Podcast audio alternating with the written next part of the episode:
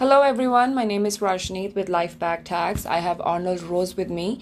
He's our tax resolution um, attorney on staff at Life Lifeback Tax. He'll be discussing with us employment taxes and um, its tax consequences. Um, so, Arnold, welcome. And I actually wanted to start off by asking you, you know, what are employment taxes and what type of taxes are there?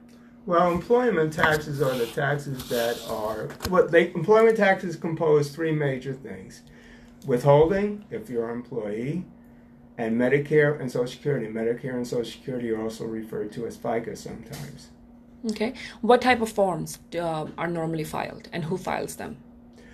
If you're a W 2 employer, or if you're a business and you have employees with an EIN number, the employer files the uh, employment forms and makes the federal tax deposits, which are the employment taxes.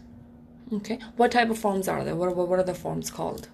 Uh, there are three major types of forms. Really, two, yeah, three major type of forms. There's a 941, which is the unemployment taxes, which includes the with, withholding from the employee, and the Social Security and Medicare, both the employers and employees portion.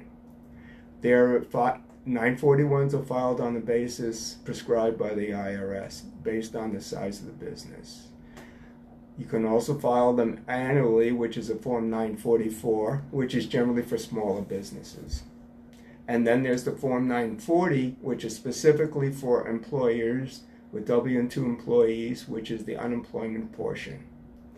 And the and 940 that, is filed 940s are filed annually. Annually, okay. Um, so mostly employers file these forms. So let's assume I'm an independent contractor. Will my employer need to file these forms? If you're an independent contractor, or sometimes called a 1099, the burden falls on the 1099 or sole proprietor. Okay, well, thank you for that. Now, I know the IRS takes um, employment taxes very seriously. So, businesses who are struggling right now, you know, with the COVID nineteen and who are who are failing to meet their uh, payroll taxes, what are some of the tax consequences they could they could face?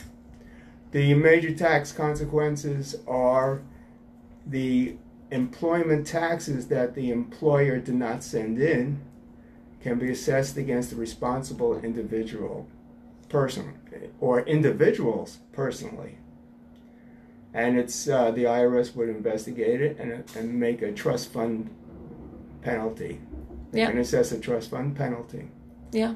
Because the employment taxes are considered trust fund. The employer is holding the funds in trust absolutely.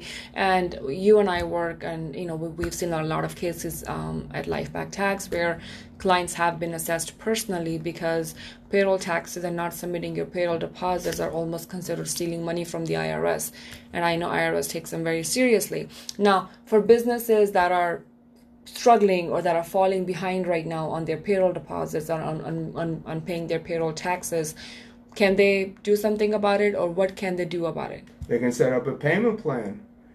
Uh, you don't want to get into that situation, but many many businesses are nowadays. But you can set up a payment plan. So payment plan is an option. That is an option. Okay. Okay.